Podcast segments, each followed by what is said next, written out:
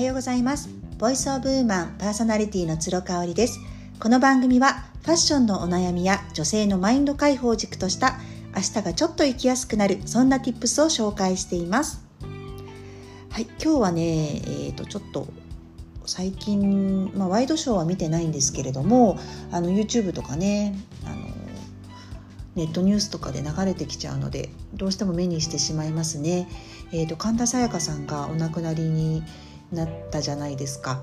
で、私実はご本人と、お見かけしたことがありまして、ミュージカルとかね、いろいろ出てらっしゃるんで、ただそういう観劇に行って拝見したわけではなくってね、いつぐらいかな、25年前ぐらいだったと思うんですけれども、20年前ぐらいかな、聖子ちゃんのね、松田聖子ちゃんのコンサートに行ったんですよ、武道館の。私たち三姉妹、聖子ちゃん大好きで、もちろん中森明菜ちゃんも好きで、聖子ちゃんも好きで、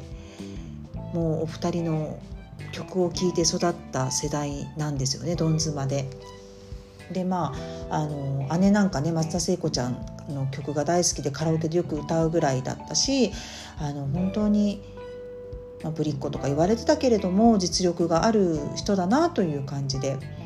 でね、姉と行ったんじゃないかな、コンサート、武道館行ったんですよ、20年前ぐらいですね。で、その時に中学生だった沙也加さんが来ていらっしゃって、しかもその時再婚をされてね、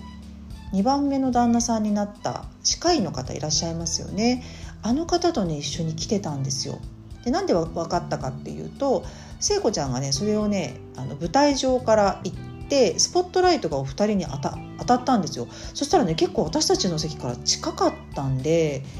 二人がこう見ているところがはっきり見えたんですよね。沙也加ちゃんはね、メガネをかけてて、で、後から聞いたんですけど、もともと沙也加ちゃんのかかりつけの歯医者さんのお医者さんだったらしいですよね。なので、すっごい仲良さそうに2人でね、並んでて、で、曲中とかもちらちら見てましたけど、すごい仲良さそうに2人で盛り上がっててね、旦那さん、元旦那さんと。なんか親子関係もいいんだななんて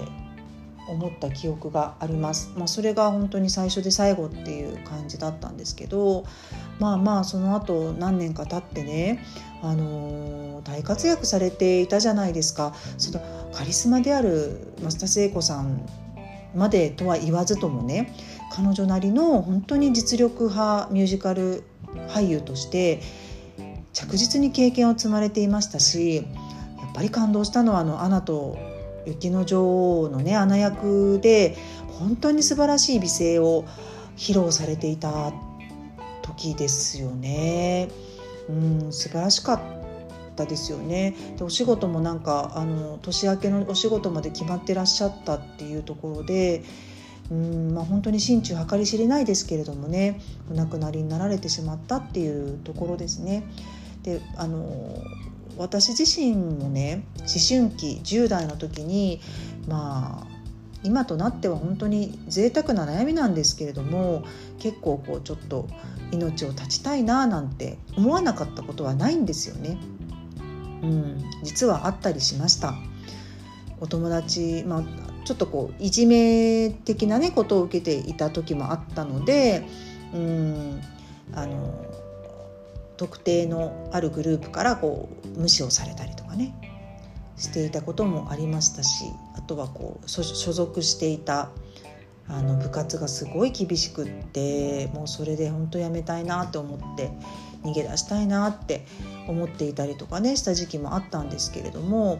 私が通っていた学校がミッションスクールなので、ちょっとね、話は飛んじゃうかもしれないんですけど、中絶を反対してるんですよ。カトリックってダメなんですね、中絶をしたらダメなんですよ。でね、1年に1回そういうちょっとね、性に関するビデオを見させられたりとかっていう時間があるんですよね。でね、高校1年生か2年生かだったと思うんですけれども、その中絶をした時のお腹の中の様子をね映し出すっていうドキュメンタリーの、これあれはねおそらくテレビでは流せないと思う、かなり生々しいんですよ。でそれをね見た時に私あまりにショックで、生々しすぎてちょっと音声でもお話できないかなっていう感じがするんですけど、まあね、そのビデオを見てね、私もう絶対にそういう命を自分の手でね、自分のお腹の中の小さな命を消してしまうっていうことは絶対にしないって誓ったんですよ。っていうことはやっぱり子供を作ったら中絶はしたくないから、できないから産むで子供が欲しいなって、結婚したいなって思った人とだけしようって、そういう時に決めたんですよね。なんかね、命の重さってね、いろんなところで測られるし、賛否両論あるし、あると思うんですけれども、私自身はそのビデオを見てからものすごい命の重たさについてつどつど考えることがあるんですね。で正直私そのビデオを見ちゃった時に貧血になって倒れちゃったんですよ。すごい具合が悪くなっちゃってね、血の気が引いちゃったんですよね。でもその場に倒れ込んでしまって保健室に行って最後まで見れなかったっていうことがあったんですけど、そのぐらいショックだった。ただやっぱりね、生きたいって思って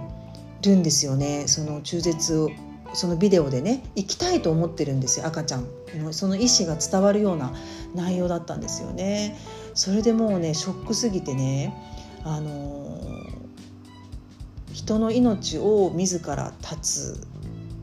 私の意思で絶つことはもちろんダメだし、自分の命も自分の意思であっても絶ってはいけないなってその時にすごく思ったんですよね。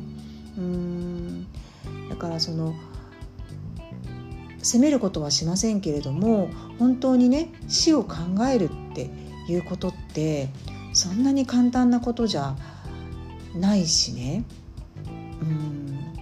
ある意味少しこうちょっと視野が狭くなってしまっていたっていうところはあるのかな。残されてしまった家族がどう思うかとか、そういうこととかもやっぱり考えられなくなっちゃうぐらい追い詰められていたんでしょうね。だったらこうやっぱり頼る方、人、話せる、全部こう悩みを吐露できる人っていうのをやっぱり周りに作っとくっていうのはすごく大事なことだと思うし、私の場合だとそのジャーナリングの習慣がありますのでね、とにかくもう吐き出してるんですよね、書くことで。そういった習慣をつけておくのっていうのはすごくすごく大事なことだなっていうふうに改めて思います。はい、今日も最後まで聞いていただいてありがとうございました。それではまた明日。